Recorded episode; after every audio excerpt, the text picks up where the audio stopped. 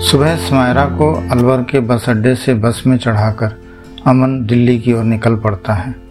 अमन को गाड़ी चलाते हुए कई बार लगा कि स्मायरा अभी भी उसके साथ है। समायरा की सांस लेने की आवाज़ और उसके शरीर से आती मादक गंध मैं अभी भी महसूस कर रहा था।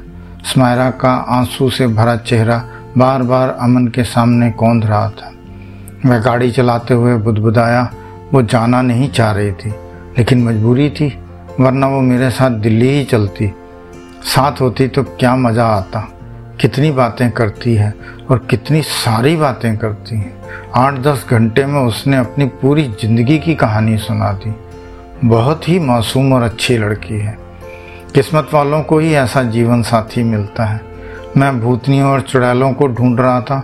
यहाँ तो मुझे जीता जागता प्यार करने वाला जीवन साथी मिल गया। अमन भाई, तेरी तो लाठी निकल गई है।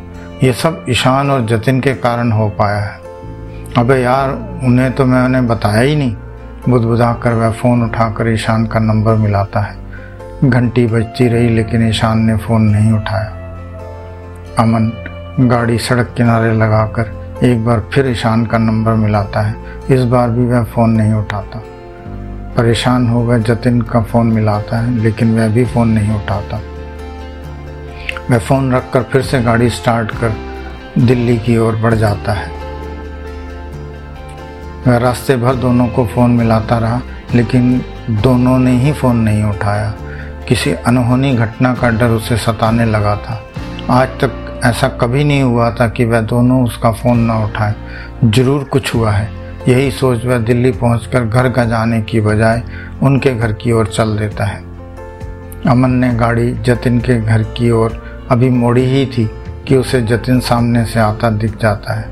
वह वहीं गाड़ी रास्ते में ही रोककर जल्दी से उतरता है और भागकर जतिन से लिपट जाता है।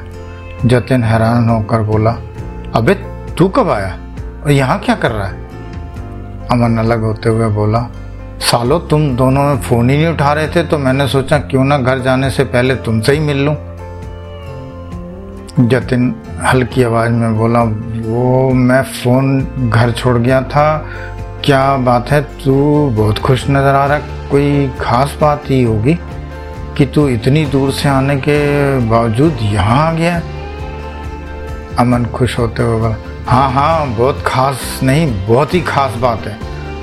तभी तो मैं रह नहीं पाया और यहाँ तक चला आया। वैसे तू इतना बुझा बुझा सा क्यों लग रहा है? सब ठीक तो है? जतिन गंभीर भाव से बोला, चल घर चल, वहाँ बैठकर बात करते हैं। जतिन सोफे पर बैठते हुए बोला हाँ अब बता कि क्या खास बात है जो तू इतनी दूर आ गया? अमन खुश होते हुए बोला, भाई, मैं तुम दोनों का ज़िंदगी भर आभारी रहूँगा। इस बार मेरी सारी इच्छाएँ पूरी हो गई हैं। भानगढ़ तो मेरे लिए वरदान सिद्ध मैं कुछ और बोल पाता इससे पहले ही जतिन गुस्से से बोला, अब कहानी मत कर सीधे सीधे मुद्दे की बात कर।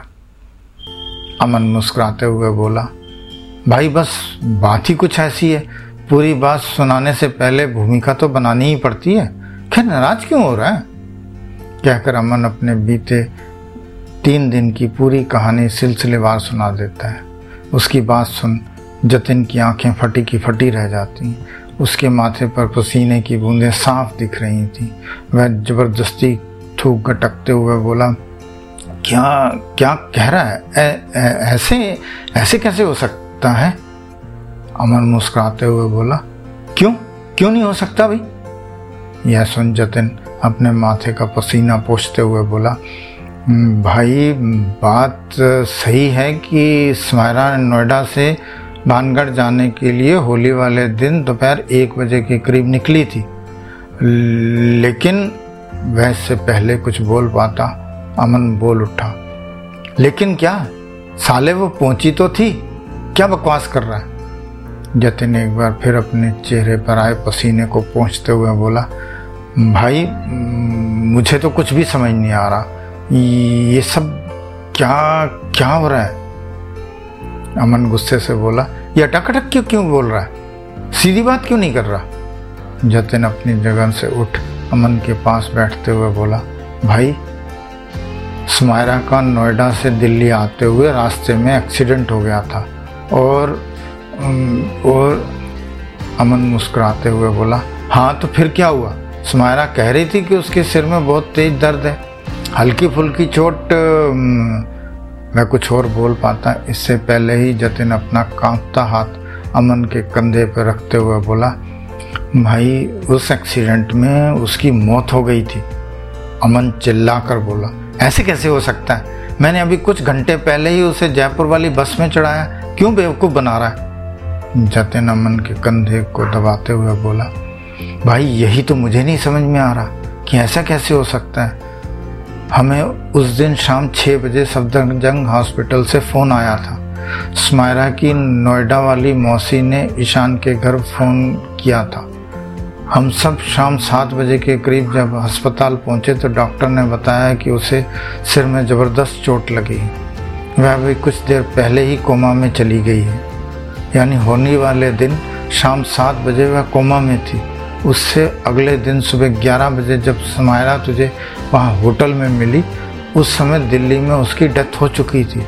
और और आज जिस समय तूने उसे बस में चढ़ाया था, उसके कुछ देर बाद ही हमने उसकी चिता को अग्नि दी थी, कहकर वह चुप कर जाता है। अमन और जतिन का चेहरा सफ़ेद पड़ चुका था। दोनों ही कुछ भी बोलने की हालत में नहीं थे। वह दोनों वहीं सोफे पर पसर जाते हैं। लेटते ही दोनों नींद के आगोश में समा जाते हैं। अचानक कमरे का दरवाज़ा खुलता है। आवाज़ सुन दोनों एक झटके से उठते हैं। सामने दरवाजे पर सफ़ेद साड़ी पहने औरत को देख दोनों एक साथ बोलते हैं, सुमायरा, तुम